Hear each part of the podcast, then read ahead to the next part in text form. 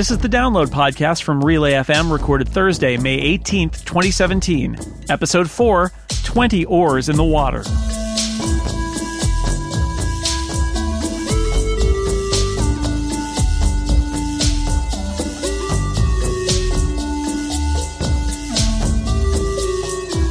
Welcome to Download, a weekly look at the most interesting stories in the world of technology and other stuff you care about. I'm Jason Snell, and this week I am joined here by a couple wonderful guests Russell Ivanovic, developer at Shifty Jelly, but most importantly, I think co host of Material on Relay FM. Russell, welcome to Download. Thank you, Jason. It's a pleasure to be here, and I mean that. You are reporting live from Google I/O in Mountain View, are you not? Yeah, I've been sitting in the hot, hot sun just to get you the uh, the hot takes. I appreciate that. I appreciate that. And everybody should listen to Material this week, where you and Andy Ihnatko broke down post keynote what was going on. Also here, Devindra Hardawar from Engadget, senior editor there, and I should also mention co-host of the Slash Filmcast because podcasting is a thing that we all love too. Devindra, welcome. Hey, thanks for having me. It's great to have you here. Um, great to hear your voice. Let's uh, let's get to the topics because there's a lot to talk about. The three best stories of the week, always on download, chosen by me and download podcast producer Mr. Stephen Hackett. Hello, Stephen. Hello, Jason Snell. How are you? Uh, I'm I'm doing okay this week. We had a real hard time picking the best stories of the week. Uh, not because it was Google I/O, and pretty much Google I/O may take up the bulk of this episode because there's a whole lot going on. This is the this is the week where Google sort of uh, lays bare where it's going, and and that's topic number one.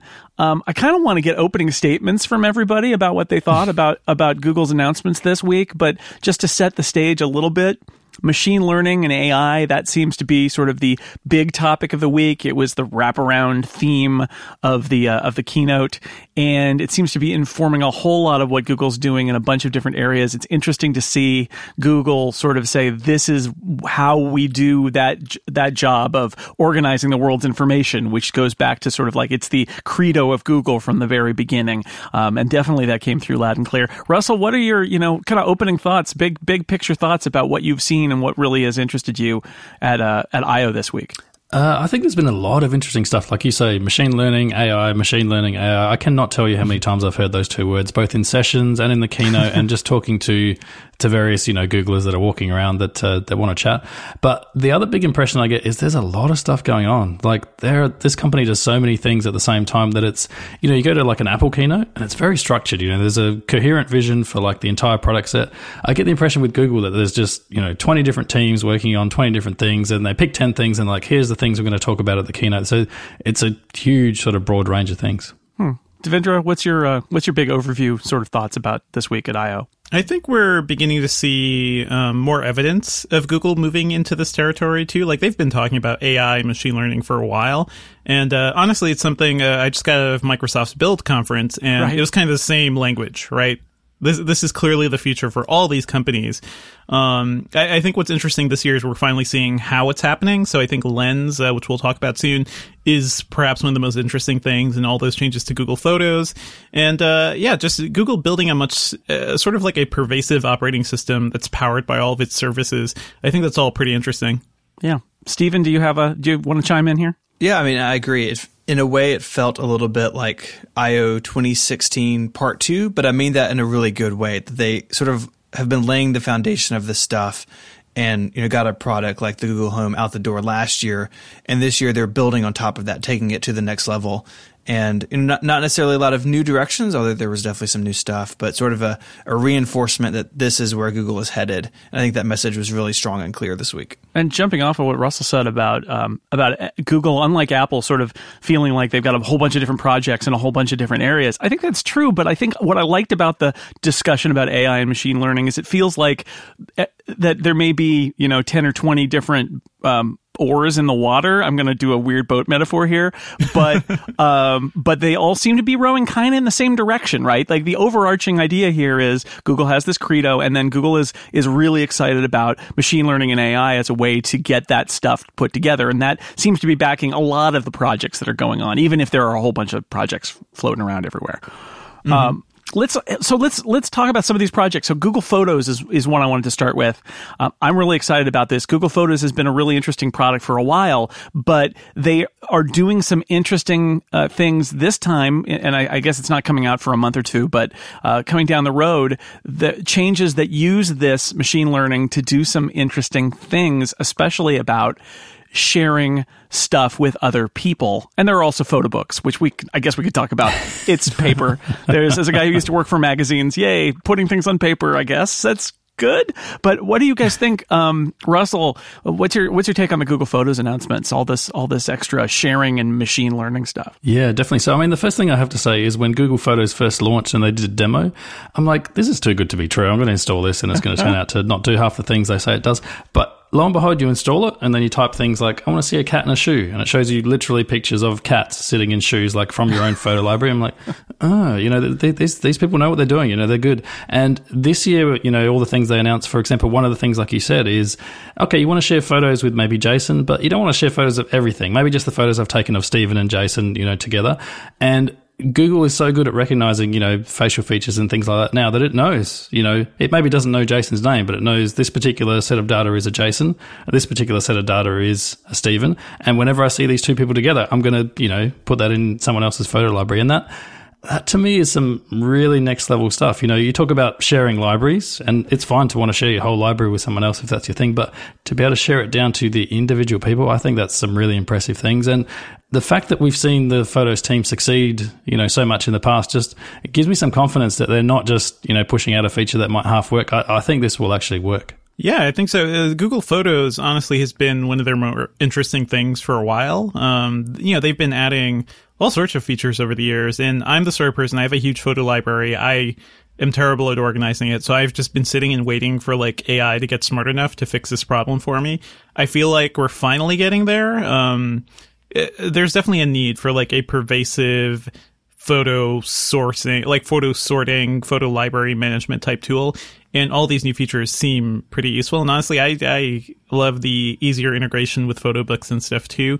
The sharing is interesting because, um, I feel like after Google, uh, Google Plus, it did feel, it, it seemed like, I don't know. They did not understand how to deal with social stuff and sharing in general. And this is sort of like a, hey, this is kind of simple and nice. And, you know, you don't have to connect to somebody's Facebook account to get it all working. Uh, it's kind of smooth. I like the idea of like, uh, there's so much data um, and I think Russell, you, you you and Andy mentioned this on material. There's so much data that you start to feel like a bad person because you just can't you can't tag every photo. You can't remember to share everything. And right. and so and photos is one of those places where we you know we used to have 400 photos when digital cameras were new, and now we have tens of thousands of photos yeah. that we take on our phones. And we're taking burst photos too. So oh it's like. God. Yeah. yeah. So burst is killing me because uh, I love that. Right, but yeah. then you got 30 photos. Yeah, one of the figures they threw out there was 1.2 billion photos uploaded every single day to the service. I mean, that that is a lot of photos. Yeah, that's almost. I mean, you the, don't even talk about the, how many YouTube videos they said get how many hours. Uh, it's terrifying, but uh, like you could play them until the sun explodes, and you wouldn't uh, play them all. But uh, I like that. You know, we're saving you. That the, the the machine learning can do that. As somebody who, so I wrote a book about Apple's photo stuff, and uh-huh. and and in doing that, I talked to uh, I think a product marketing manager for the photos team about this inability to share because Apple's got like a sharing feature where you can pick some photos and share them with friends or family, but um, but nothing at this at this library level, which Google's letting you do. And they brought up something that a bunch of people have brought up to me this week, which is the idea that um, you don't always want to share everything. Like you, you don't even even husbands and wives don't necessarily want to say I'm going to take I'm going to show you every photo that I take, and that doesn't right. necessarily have nefarious purposes. It could also just be like I don't want to see, in, in my case, it would be my wife saying, I don't want to see all these screenshots you're taking for your iPhone reviews, right? It's like, don't get it out of, get out of here. And, and, and it seemed to me like Apple was saying that, uh, sharing libraries is complicated and it's got lots of issues and that's why they hadn't done it yet. And it's been a couple years now and they still haven't put the, even though they've got family accounts, they haven't put it in there. And I, so what I thought was interesting in Google's announcement is it wasn't just, yes, you can share a library. You can, right? A husband and a wife can share their libraries together and now all your pictures are in one place. That's great. But I loved this extra level where it's like acknowledging that there are lots of scenarios where you really don't want everybody to see every photo you take, but mm-hmm can you figure it out like in a way that's logical to say these kinds of photos I want to go to these people, and that that that suddenly unlocks a lot more. That the, that is the machine learning again that's behind it all. I really like that about it. Yeah, I mean, definitely. I mean, the other thing that's encouraging is Google for a long time now has been doing this um, automatic, I guess, album type thing. So you might go on a vacation somewhere, you take, I don't know, 500 photos. It picks, say, the 40 best ones, you know, geolocates them and puts them into like a timeline. And from my experience, it actually tends to pick really good photos. Like I'm not, I'm not the greatest photographer in the world. I take a lot of bad photos and I sometimes just leave them in my, in my library. I don't even bother deleting them anymore. Mm. And the, the machine learning that they're using actually does seem really good at you know picking out you know distinctive shots. Definitely better than uh, Apple's kind of auto photo album thing that they was it iOS 10 that they added it. Yeah, um, yeah, yeah. It's it's really random. It it does a good job of finding pretty photos, but not contextually relevant ones. Uh, at Build, actually, I talked to the guy at Microsoft who uh, who's in charge of Story Remix, which is their whole new like video editing and photo editing thing, and creates like nice little short movies, which is also cool on another level. Uh, but even like they were making fun of like how contextually dumb Apple stuff is. And Google and Microsoft at least seem to have, you know, decent computer imaging technology at this point. Yeah, I think one of the challenges, something to look for at Apple's WWDC in a few weeks, is uh, that was their first crack at it, essentially, right? Mm-hmm. And, and because it's built into the OS, it basically hasn't changed since they shipped iOS 10. So, are they going to show forward movement, and how much? Because obviously the bar is pretty high, especially with the Google stuff. It's it's it's pretty high. And I, I have a I have an album in my photos library called "Photos Thinks These Are Cats." and some of them are cats, you know, and some are not. Some of them may be in shoes too, Russell. I don't know. I often get receipts when I try to do those auto albums, so that's fun. Or just like random stuff from my vacations. It's great. You're like, oh, look how much you paid for this food. Wasn't this yeah. food great? Mm-hmm. that's right. Yeah, that's right. Here's a slideshow of your trip to San Diego. Remember when you took a screenshot accidentally? oh, good times. It's your home screen. Here's your home screen again. I, I think one of the things. I mean, we should mention that if you've got an iPhone, you can actually use Google Photos. One of the things that that in the heyday of Microsoft, it's not true anymore. In the heyday of Microsoft, it, Microsoft liked to pretend that there weren't other platforms platforms, basically. And Google doesn't do that. Google is adding the assistant to iOS.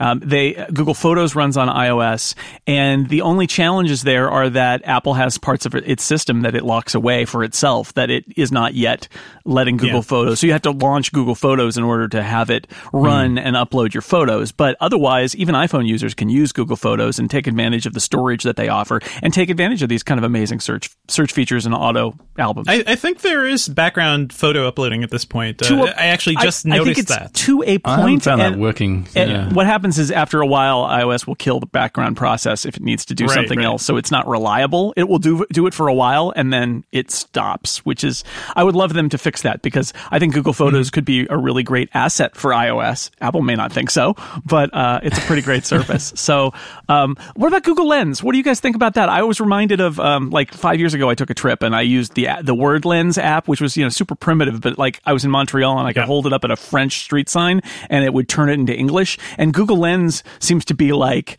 uh, everything, just take a picture or not even that put your camera towards something and it, google will figure it out. It's now like a search engine for objects in the world. It's pretty amazing. Yeah. You don't even have to ask questions anymore. It's just like uh, camera what what is in front of me right now? Google explain the world to me uh, yeah, it's kind of exciting. We saw what a couple minutes of this thing, so it's really weird. I try not to get too excited when uh, tech companies do this because this was clearly a scripted demo. Yeah, uh, nothing was live, so it was all like, "Hey, look at this great video we shot of how this thing should work." Um, but uh, taking on faith, uh, hopefully it'll work as they're showing. Uh, it's pretty cool. It's definitely like for me, it makes a lot of sense for Google to do this because this is kind of what they've always been trying to do, just like organizing all our information, kind of making sense of it for us. Yeah, Russell, what did you think of Lens? I thought it was interesting. It almost seems like it's a blanket sort of marketing term for a whole bunch of like different features. Like you say, you can you can point it at a sign, it'll translate the sign. They they showed off, you know, you're looking at like a maybe an office building, and you point at the office building, it tells you, hey, this is what the building is. These are the opening hours. You know, do you want to give them a call? Here's the phone number. I mean, in theory, they have all that information. Like Google Maps is is pretty good at that stuff. It's been getting mm-hmm. a lot better like over the years. I you know, we've seen this AR stuff for a long time now. I don't know if you remember back since iOS 2, iOS 3, like the second, you know, phones had cameras that, that you could use like that and they could hook into, you know, the accelerometer and the GPS and various other things this is the the thing that people kept promising. They're like, look, we can do this, we can do this, and so far.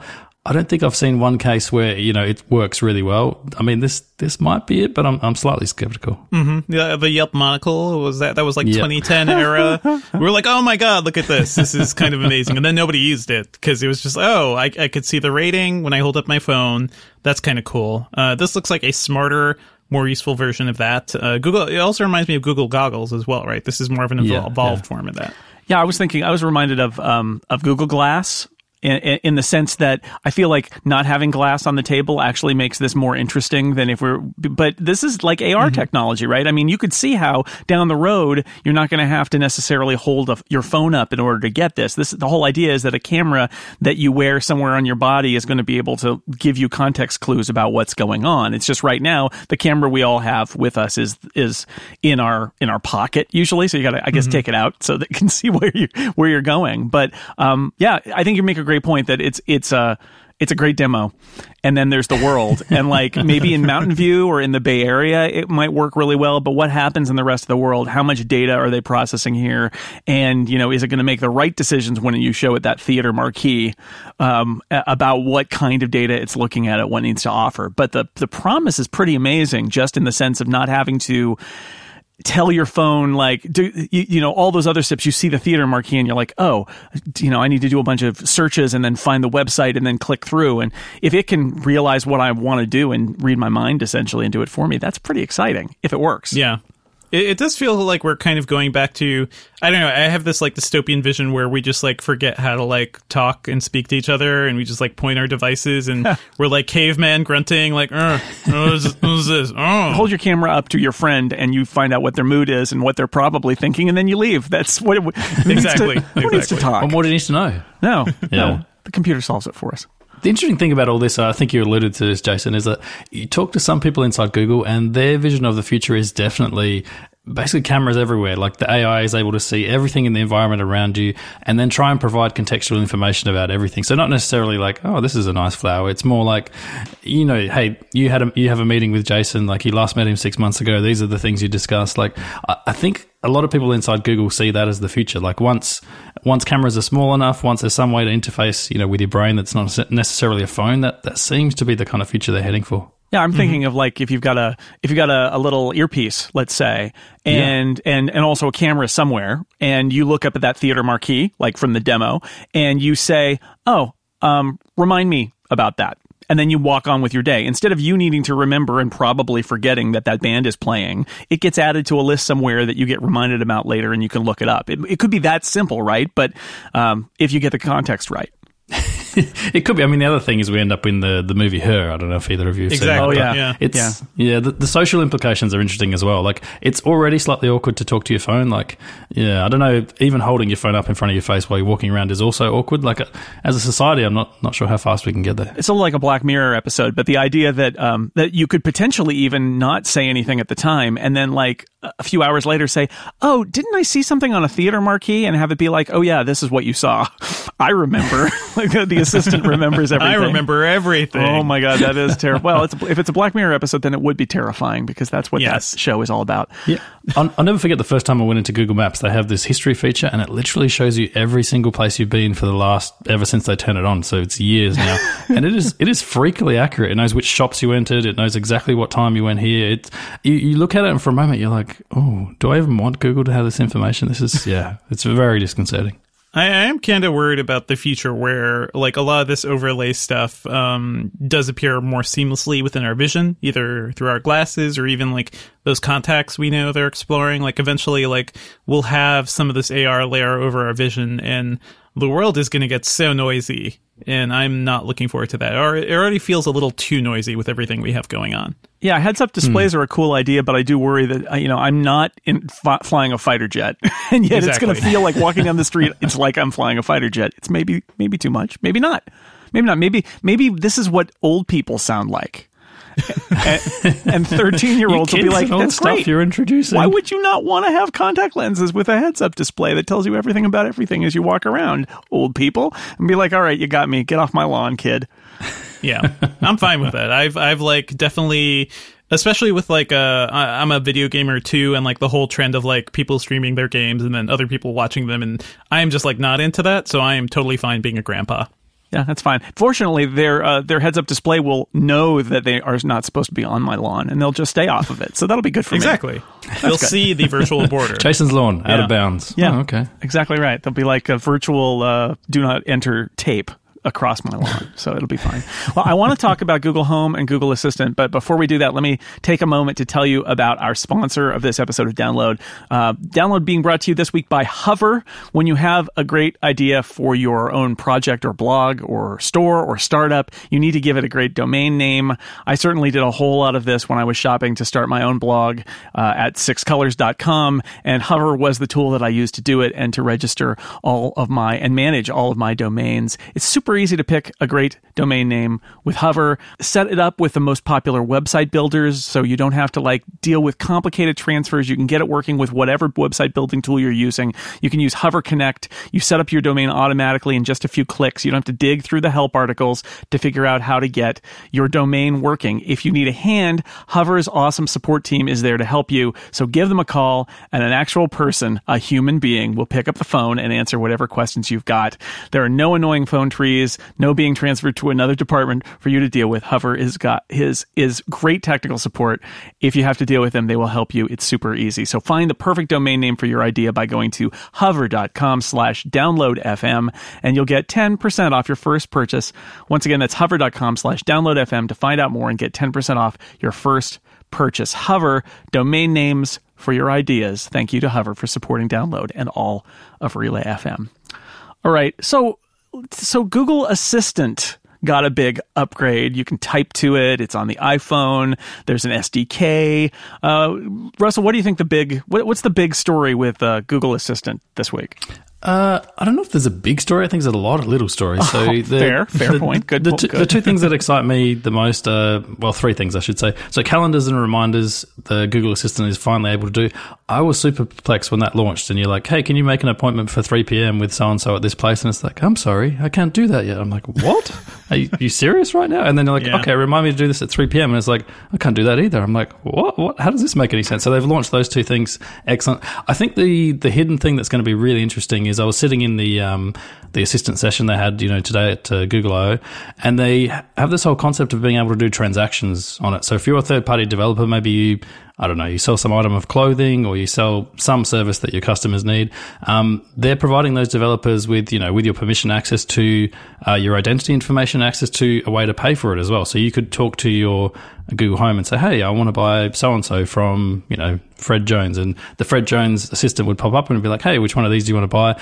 And the, the way they demo it, and I'm, I'm pretty confident if they get this right, it'll work like this, is within 20 seconds, you could have purchased something from, you know, whatever suppliers you normally shop with. And I think that's, that's really interesting because you give that to developers, especially, you know, developers that are behind big companies that, that want to sell you things. And maybe maybe they could go somewhere like we've seen with the Echo. You know, Amazon lets you order obviously from Amazon. This could potentially let you order from a whole bunch of, of retailers. Yeah, I like the idea of being transferred to the other assistant too. I thought that was a really cool demo. The idea that you know you're not.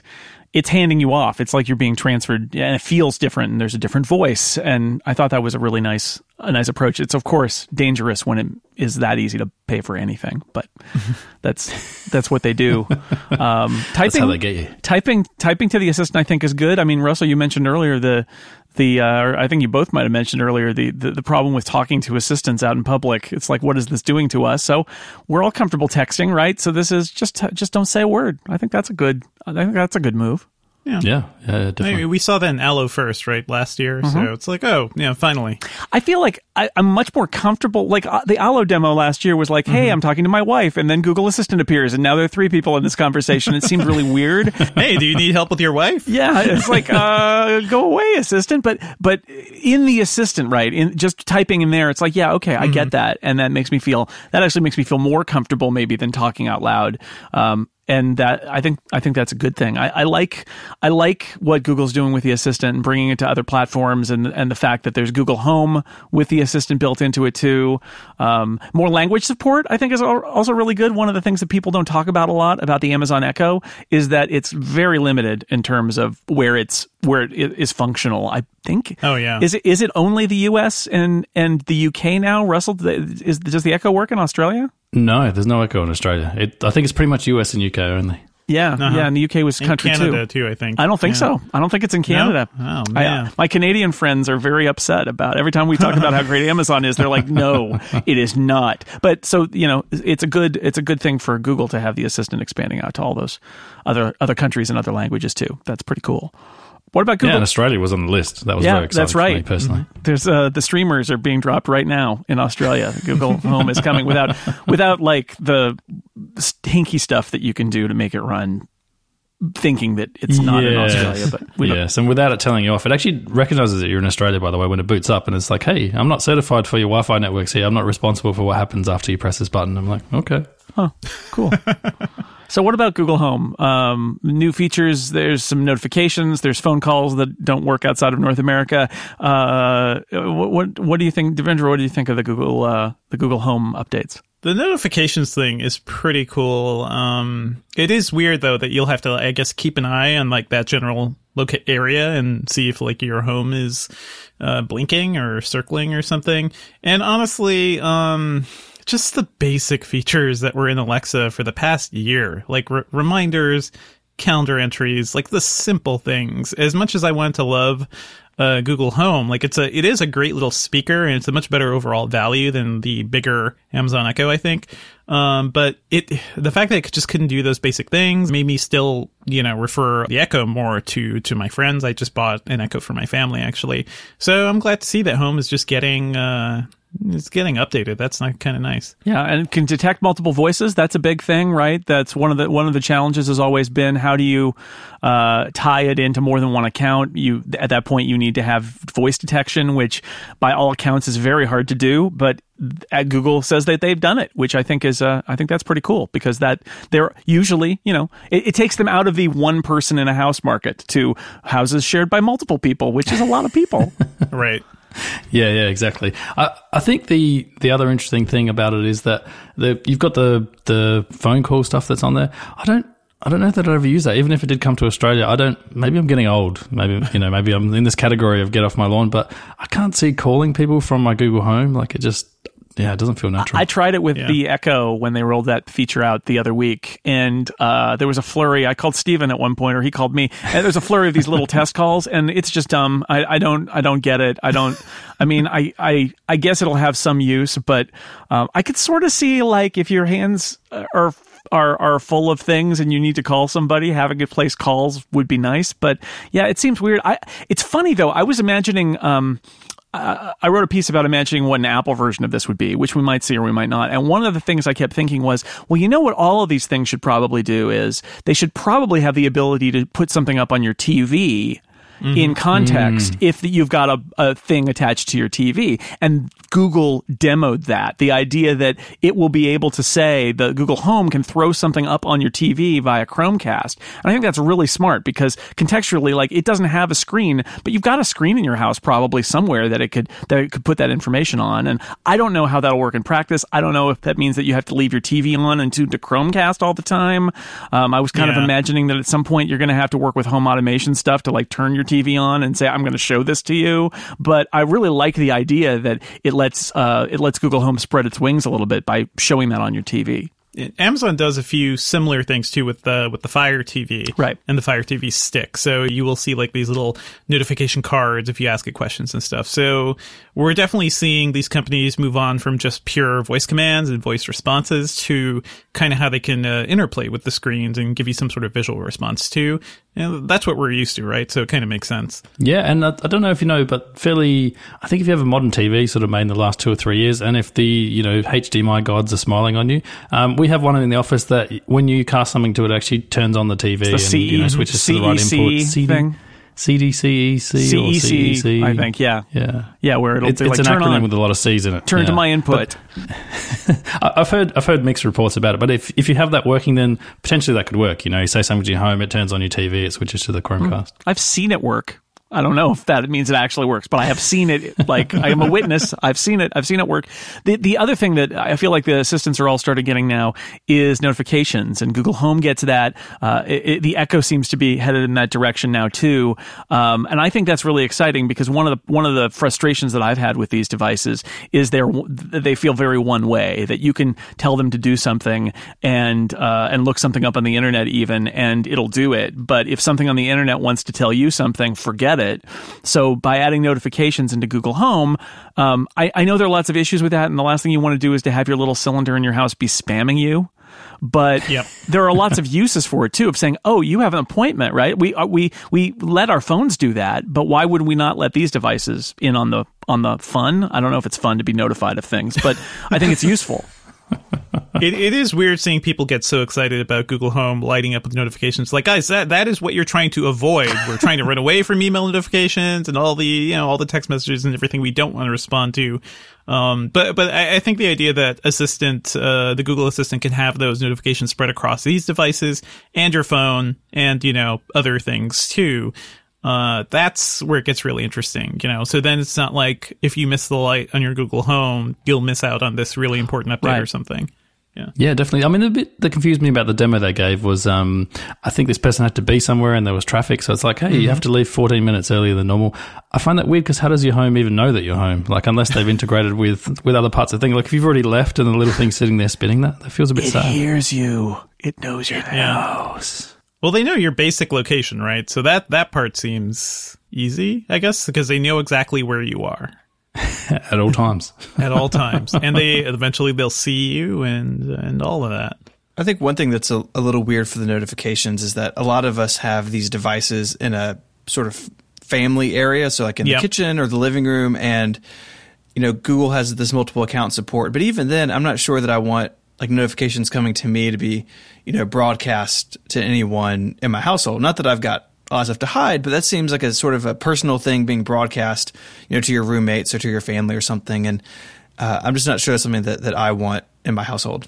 I keep thinking more about boomeranging things where I say, um, I say, tell me when the giant, hey, hey, friend, lady, uh, tell me when the Giants game starts. Remind me when the Giants game starts, and have it say okay, and then like four hours later, it says, "Hey, uh, the the Giants game is starting." That you were asking about things like that, or or can you tell me when the game is over? Or can you tell me what the score is? And, and have it like do something later for you which right now the assistants haven't been able to do. But i agree like the last thing you want is to get spammed with the same you know looking at your notification screen except now it's a blinking light or a or a voice that just erupts every 20 minutes to tell you that you got another you know somebody else mentioned you on twitter or something like that right? Nobody wants that. So it's sort of how they lock it down. But i do like the idea of being able to send out with my voice send out a little agent to say you know just say something when this thing happens that could be that could be cool if it's done right Right. Yeah. No, most definitely.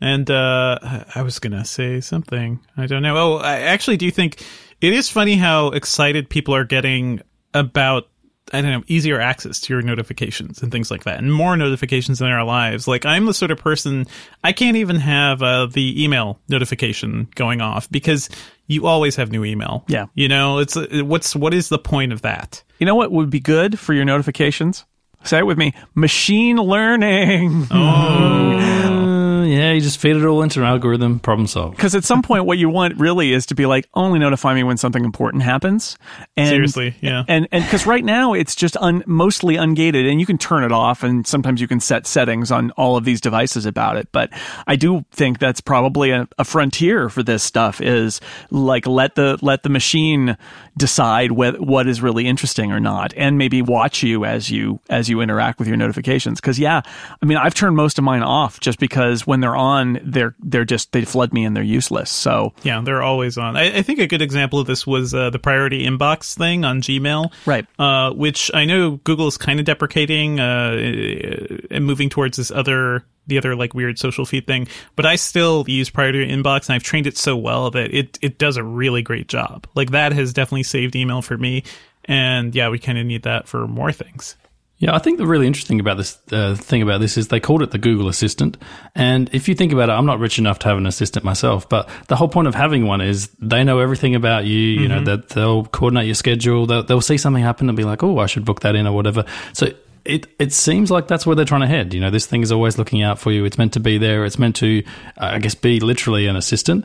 And I don't think we're anywhere near that yet. Like, it feels like you constantly have to dive in there and, and tell it, you know, remind me of this, set this calendar mm-hmm. appointment, do this. So I, I, can see why they're heading in that direction. I just, I just can't see how they're going to bridge that gap between, you know, at this time, Jason wants to know about this particular Twitter notification, but five minutes from now, he's not going to care about, you know, Twitter notifications at all. Yeah, I, I, think Google's answer for that is more neural networks. And the scary, I think one of the scarier things they said is they're using neural networks to, to train, train, neural, neural networks. networks. it's neural yes. networks all the way down mm. uh, until you reach Skynet or something. Uh, so that's that, but scary. They've, they've, got their own. They've started making silicon, so they've got these things called tensor processing units, you know, TPUs. and I find that really interesting that they're making custom hardware just to do like this machine learning stuff. Like yep. we saw, you know, with CPUs that you know you can do basic computer tasks, but at some point we decided, oh, we really want to do graphics stuff And it turns out CPUs are terrible at graphics. So, you know, along came the, the GPU. And I'll never forget the moment I, I stuck a GPU into like my computer. I think it was a, mm-hmm. a Voodoo 2 from like 3DFX for anyone that remembers those.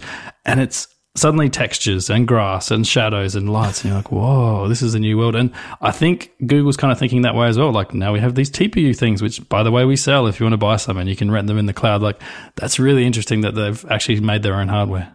Mm-hmm. I was waiting for them to make a Skynet joke when they had that that recursive chart of like our neural nets that build neural nets that build neural nets, and and they didn't make it. And I was like, come on, guys, you got you got to do a nod here because it's a little bit scary. I feel I'm feeling a little they, vertigo. They just want us to think about it. That's all. They want to hint at it and let us like let the fear destroy us from the inside.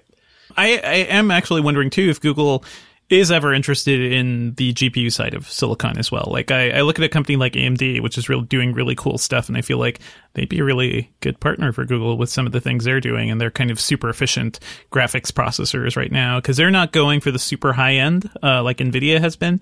Uh, we'll probably see that later, but yeah, I wonder on the hardware end what Google is going to be up to because GPU computing is also going to be a big deal for all sorts of things. Also, I, they they made uh, mention of a thing I noticed in a Fast Company article by Harry McCracken called TensorFlow Lite, which is mm-hmm. it's mm. interesting that this is sort of what Apple has resorted to because Apple doesn't have uh, access to your data in the cloud and so it can't do what Google does so Apple does all of its machine learning and processing on device but TensorFlow Lite does that and the reason that that Google is building that is because there are lots of examples of things where you want basically instantaneous uh, result in UI and you can't farm all that out to the cloud and bring it back. And so they're also working on this lighter version of this tech for them to run on device, which I think is really smart. It's funny that this is sort mm-hmm. of like where Apple has had to put all of its effort because it that's just the game it's playing. But Google ends up there too, in addition to the cloud, because there are lots of examples where you need to be on device. So another, you know,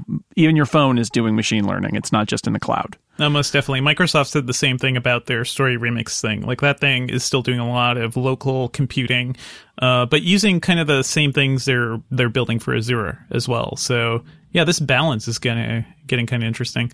Yeah, and I think there's there's some real technical hurdles there as well because at the moment to get a good machine learning algorithm, you actually need tons and tons of data. Like that's why they're building these custom TPU things because the GPUs that they have at the moment, even though they're really beefy, just can't go through the volumes of data required. And I do wonder a little bit if Apple's painted itself in a corner. Like I understand the whole privacy thing. I think it's great from both a marketing and a customer perspective, but I do wonder if five years from now we're going to be looking back at that and it's thinking, "Oh, that was a huge misstep, Apple." Like because you don't have this volume of data and because you're not willing to process it, you know, on some server somewhere, like is that potentially going to hold them back from you know doing some really cool things? Yeah, the um, other thing I wanted to mention just about about machine learning is uh, it's hard, right? Uh, I think one of the things that, that you mentioned on material, Russell, is is um, that you're a developer, but then you talk about machine learning, and you're like, uh, "Sorry, it's not, not my area." Um, and making that power more accessible to more developers, I think, is really important. I did read, if you saw it, um, that that guy who set up the Lego sorting machine, where yeah. Um, he was using he was using machine learning. He, had, he learned sort of TensorFlow, or, or then he found a library that like connected to TensorFlow, and he said, "This is really hard." Hard, but in the end, he got a camera to be able to recognize Lego pieces just from the screen grabs from the video camera. It, it just took time and he had to do lots and lots of training. And it struck me that this is, this is an important part of this machine learning thing is getting this power, uh, be, having it be able to be applied by all of the third party developers. So it isn't just happening at Google. That's part of the challenge here too, because it is so complicated right now. Yeah, I sit in quite a few of the sessions. They're pushing that really hard. The whole concept of at the moment, it's it's kind of the realm of you know people that have have a PhD and they've studied one particular you know part of let's say neural networking or whatever, and they're able to build these things. And I look at it, I'm like, I wouldn't have a clue like where to even start. It's it's nothing like traditional programming. It's more like science. And with TensorFlow Lite and things like, that, I think what Google's hoping is if they can get that into the hands of more people, like they'll be able to do some things with it. I met um, just last night. I met like a I can call him a kid. He's 18 and like an 18 year old kid. He's, he's still in school, and this guy like has built a whole bunch of stuff using like uh, machine learning. And I'm like, how long did it take you? He's like, oh, I did some reading, and you know, a few weeks later, I started. To, I'm like, what? And so, you know, if you can get that level of sophistication, and from what he tells me, like you know, TensorFlow is kind of the industry leader, and it's open source and kind of freely available. Like if you can get that into the hands of developers, and they start doing you know things that I as a traditional programmer literally can't do. Like I can sit here and program for six months and I wouldn't be able to make like a really good algorithm that tell you like this is a cat. But some you know eighteen year old kid in his in his backyard with a whole bunch of like cat pictures within a week he can have a, like a really good machine learning algorithm is like you know what with ninety nine point nine nine five percent accuracy I can tell you if you know even that picture of a leg that's cut off by a wall is a cat or not. but where will he find pictures of cats? They're very hard to find. yeah, that's true. That will be a problem. Mm-hmm. Yeah, it's probably a bad example, really. I mean, they're not available anyway. No, no, they're highly, highly sought after on the internet. Uh, I have a, a, little bit more Google I/O to ask you about, but uh, let me take a little bit of a break to just remind people where you can find us on the internet. Relay.fm slash download is where you can find all of our episodes. Of course, just search for download in your favorite podcast app. I know it's a very common word, and yet we are one of the few podcasts with that name. So you will find us. You can tweet at us at underscore download FM. And if you've got story suggestions for us during the week that you think might be good stories for us to talk about, just send a tweet with the hashtag download stories. Now, before we get back to talking a little bit more about Google, I wanted to do what I do every week, which is tell you about a story you might have missed, something that may have flown under your radar, but might be worth mentioning briefly here. And I'm sorry, this isn't quite a tech story, but I'm going to nerd out for a moment and just point out to those who haven't seen it. The first trailer for the new Star Trek show, Star Trek Discovery, came out this week. And I thought it looked pretty awesome, although I've definitely heard mixed reviews online. It's the internet. Nerds are going to be angry. It just happens. Doesn't matter what it is. People are going to be angry. Some people are going to love it. It's fine. I'm excited because I'm a Star Trek fan from way back. Uh, it looks like a very interesting cast. Uh, we didn't even see all the kind of interesting cast members they've announced for it. And it's a modern take on Star Trek in a way that, you know, we haven't had a Star Trek show on the air for more than a decade. I think it's coming up like 15 years since we had a, a Star Trek show. Maybe it's 10 years. It's, it's been a while. Um, and also, I should, I guess, mention that there was also a trailer for a show called The Orville, which is essentially Galaxy Quest, the TV series, starring Seth, Seth MacFarlane, that's going to be on Fox this fall. So, if you depends on, do you like your space exploration a little more serious or a little more zany? Uh, there will be a show for you this fall. So check out the trailers for space shows because you might have missed it. Android O got announced. I actually have it on my on my Android phone right now. I, I signed up for the for the beta.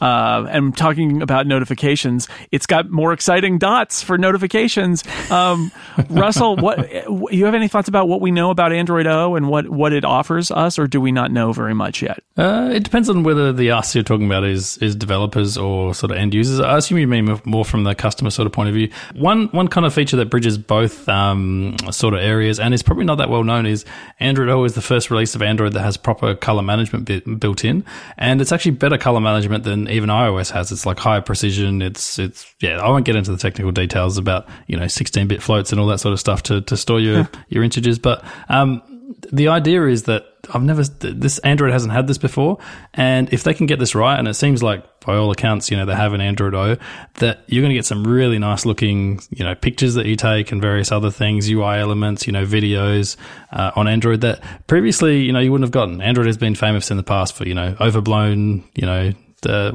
you know screens and things like that. You know things with crazy saturation levels. But if if this ends up being you know what Google's promised in Android, that could be really interesting. Yeah, absolutely. The color management thing Apple's been pushing the last couple of years, and and it's been uh, my friend Craig Hockenberry has written a book about it, right? And and it was very he was very excited to see that on the Android side that Google is really getting the the color management stuff together. Do you any any um, Devindra, did you learn anything about Android O that was interesting? It's funny. Google does I/O, and nobody's really talking about the next generation of Android. They're talking about all this other stuff instead. I think because it's yeah, they just haven't really given us like the really fancy consumer stuff yet, like the stuff to really get excited about. I am actually interested in that color management thing, just because I I want to see how mobile devices and tablets and stuff are going to prepare for HDR and HDR screens. I think there are some phones that support it right now.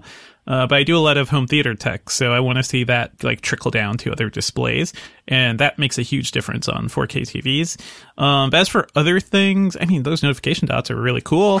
Um, dots. Android Go, I think, is very nice. In Android Go, I am a big fan of seeing how software kind of works on lower end devices and uh, like just I'm just as excited by the like cheapest most underpowered device that manages to run mm. a full OS as I am by like the most powerful phone on the market and I think Android Go um, even though it's targeted low end devices but you talk to the you talk about these specs a couple years ago you know it's for phones with less than a gigabyte of RAM um, it wasn't too long ago that that's pretty much most of our phones, right? Uh, but I, I, think that could really uh, mean good things for cheaper phones down the line. Yeah, Russell, you and Andy talked about Android Go a little bit on Material, and I, I, um, I like the idea that there, uh, there are assumptions that tech companies make about mm-hmm. phone hardware. Yeah about co- your co- connection speed or your ability to transfer a lot of data without getting charged for it.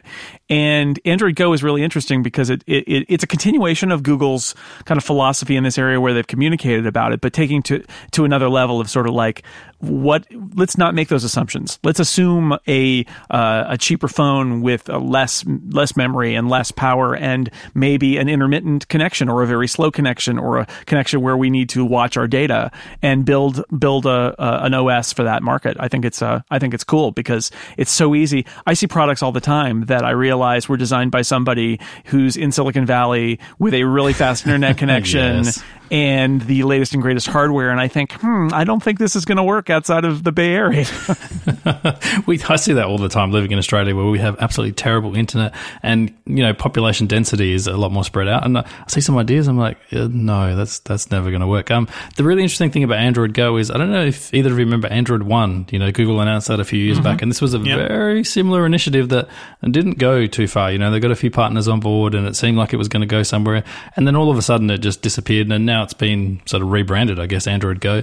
Um, I, I, can see what they're trying to do. You know, they're trying to push into the developing market, and they've been pushing this for years. Like they have a real focus on, you know, okay, what happens if if you know the internet connection is slow? How do you degrade gracefully? They've been pushing developers for a while now to get all our um, APKs, so the, the apps that are installed on your phone, under 10 megabytes, which is you know, for those of you familiar with the bloat that some apps have gone through, like Facebook is 250 megabytes on iOS or something like that. It's probably very similar on Android, but Google's pushing that really hard. They're like, no, no, no, no, your apps must be under 10 megabytes. You must be doing this. You must degrade gracefully. Um, and they've been changing a lot of their backend services, like, you know, things like even like Google Search or like, you know, AMP and various other things that they're all designed for this whole idea of uh, you're going to have a really cheap phone and it's going to be on a not great connection, but you're still going to be able to do stuff with it.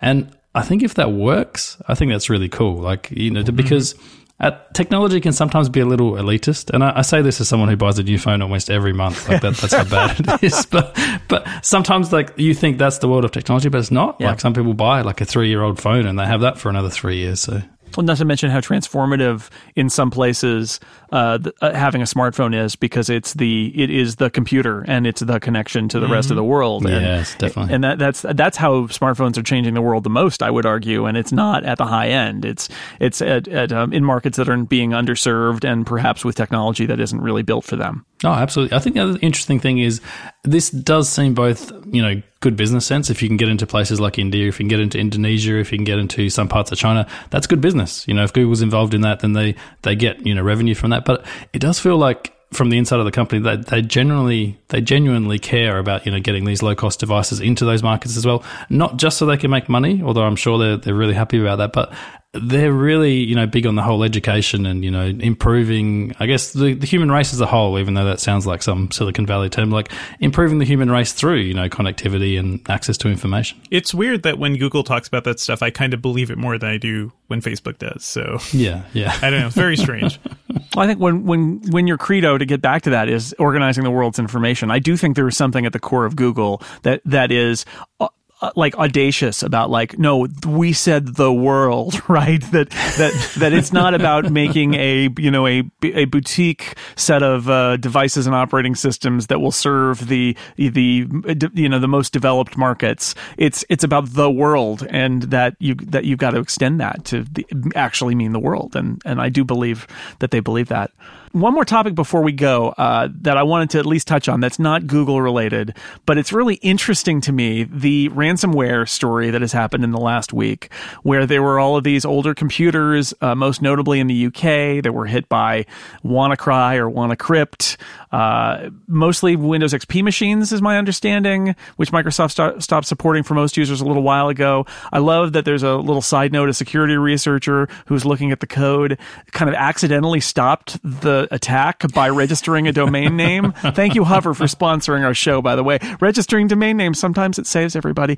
Uh, the the part that fascinates me is is old software, and you know, Russell, you're a software developer. You you you presumably have at least thought about this although at least, you know, your Android and iOS apps update in place. But like Microsoft got a lot of blame because of Windows XP having a vulnerability, and yet it is so old and and they said, no, really don't use it anymore.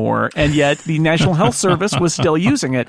It's like, what do we do about old software with vulnerabilities? This this is uh, the Internet of Things when, when we see botnets out of IoT devices. It's so often some two year old piece of hardware that has a vulnerability and the the the maker of it it's just moved on and they don't care about it anymore. Do software developers have to be liable for supporting software forever? What is there a way out of this? I'm just curious what you guys think because it's such a strange story to have a weird vector like this and Microsoft be like, you, do you want us to patch XP again? Which they did, by the way. Which boy, I would yep. love to be that person yeah, who has that, that, job. right? Part. Dust off the old code, everybody. You're calling someone back who's been retired for ten years. You remember that stuff you wrote in the low level like thing in XP? Yeah, yeah, we need you to come back. The COBOL programmers, come back. Y2K is happening. Please come back. I know you're retired. Please come back. Just when I thought I was out, they pulled me back in. Um, For one last job. it is funny. Um, I think the really interesting thing here, too, is Microsoft had a very long blog post actually pointing fingers at the NSA and kind of what the NSA is doing, right? Because uh, partially this came from uh, you know, uh, uh, an exploit that it had developed and which had leaked yeah. out, and that's that's a bigger and more dangerous thing. It reminds me of Stuxnet and kind of how that ended up, you know, going everywhere and wreaking havoc on the worldwide, you know, all over the place, actually. Um, I think that's a big thing. And I used to work in IT as well. So I know how easy it is for organizations just to like stick with what's easy and not really upgrade their systems because it's too much effort to kind of do a whole system wide, you know, upgrade from XP to something else. Um, most IT organizations wait like several versions of Windows before they do a big upgrade. Um, but yeah, it, it seems like everyone is a bit responsible here, right? And I think the, especially the IT organizations and the companies that spent the weekend and didn't actually fix it. That's the that's the most infuriating thing to me. Like the people who came to work on Monday was like, guys, you had you had a warning, you had all this news. Like there there's no reason not to at least to apply the patch, and that's yeah. It, there's a lot of blame to go around, basically. Yeah, and I think as a software developer, like uh, we think about this a lot, and I'm sure in bigger companies they think about this even more. And I think we we kind of have a partial solution for it, especially in the IoT world, where I don't know if you've seen something like the the Google Wi-Fi system. So again, another Google thing, but you take it home, these little cylinder things. Right. And basically, there's there's no way to say don't update yourself. This thing just updates itself like whenever it wants to, whatever version like Google pushes. And that's a partial solution only because one day the company that gave you those like could just go out of business, like or they could stop supporting it. They'd be like, yeah, we don't support that anymore. And as a consumer, it is really weird to go, oh, well, this is not supported by Google. So in the bin it goes. I'm just going to go buy a new Wi Fi system. Like, that's not that's not the way people think, and that's not the way they should think either. So that's I think that's the really hard part of the problem to solve is it's good if the device updates itself because there's no manual step for the user to be like, yeah, update, okay, yep, update again, yep, okay, update again. Like that is really annoying. If it can do that by itself, you know, great. But then there's the other part of it is how long should the company have to support a product for? Like, if they decide, you know what, we don't want to make Wi-Fi systems anymore, how long do they have to keep the software updates going? Yeah, and most IT organizations will never want to deal with a self-updating thing. Exactly. You know, like that. That's a consumer level thing. That's something individuals will deal with. But the bigger problem here is widespread organizations, right? The the the NS, uh, NHS and everyone like not like doing the basic security work that they should be doing. And I don't know what we do to stop that. Like, I, I would say, like, it would be nice if, you know, we had some sort of like, uh, I don't know, governmental push to be like, hey guys, like, you know, update your software. It's the law.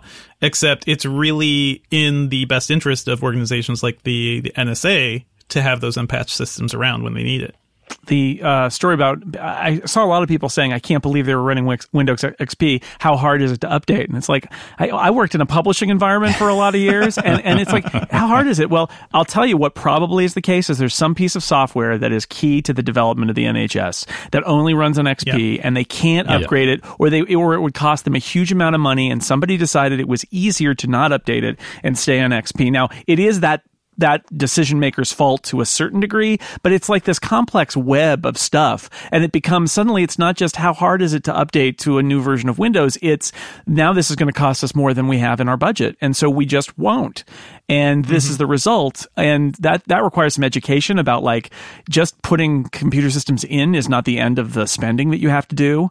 And that's probably misleading from the sales perspective of the people who are selling you the technology. And it's misunderstandings by the people who are buying the technology. But i don't know. I mean it's not a great solution to have your stuff just just turned off when it expires either. So mm-hmm. um, i kind of like that mm. idea of like we have banned windows xp it is no longer allowed. Upgrades are mandatory and there there should probably be different rules for critical systems, right? Like the the NHS. Come on, right? Well, like, I mean, there are people who did. Yeah. It, this was not just like the accounting. If you haven't heard the whole story, for people who are listening, this isn't just like the accounting group couldn't get you in, or they don't know if you had an appointment. Like literally, surgeries were being canceled with people already ready to be rolled in because they couldn't see the X-rays, they couldn't get patient records. There, there, this was all the way down to to the operating room that got yeah. ambulances were being redirected too i think. Like it's wow. it's a mess. It put lives in danger and all because at the at the end of the day they just didn't upgrade from xp yeah because somebody wasn't wasn't realizing that they couldn't get away with saving money or not spending money that maybe they didn't have to do all the updates they needed to do. They thought they could just let it ride. And i think that's maybe that's the the real lesson here is that um, software is kind of like fruit um, it goes bad. it goes bad. It, it's got it's got like a use by date, and beyond that, you can't just let it sit there because in our modern interconnected era, it will uh, it will it will break, or or somebody will do something bad to you with it. Yeah, it'll poison you. Yeah, that's right. It's gone bad. It's like milk in the fridge. Like you got to smell it first. I don't know. That was weird. But anyway, so software's like fruit. I've I've I've trademarked that now. Nobody's nobody steal that from me. Um, this has been uh, this has been a lot of fun. Um, I, I, before we go, I want to remind people what to look out for in the week ahead. Great news, everybody! There's no major tech developer conference next week, so we get a little bit yeah. of break before Apple comes in a, in a few weeks. Uh, also, uh, just a, a, a media note: Donald Trump will be traveling to Europe and the Middle East next week, so all of those awkward news stories will be dropping a little bit earlier in the day than they've been the last few weeks. So set your calendar accordingly. And for Russell, that means all the weird news stories will happen late in the day in Australia instead of early. So. Ooh, but I'm actually in your country at the moment, okay. so I can only well, say good things about your I'm, president. I'm afraid. I'm glad you got because, here. Uh, Welcome. I'm on a very temporary visa, so don't don't don't spoil right. this for me, Jason. Well, ixnay on the ump tray. Okay, got it. uh, that brings us to the end of this edition of, of Download. I want to thank my guests, Russell. Uh, where can people find the stuff that you do? Uh, they can find me at Rusty Shelf on Twitter is probably the best place to go. And if I've done the right thing, there's probably links to other things. And if there's not, you can see pictures of my food and stuff. All right, and relay.fm slash material, of course. Of course. I keep forgetting that one. Uh, yeah, Andy's going to kill me. Relay.fm slash material. Yeah. Uh, I miss Yasmin, but she was uh, she cameoed. It was good. It was great.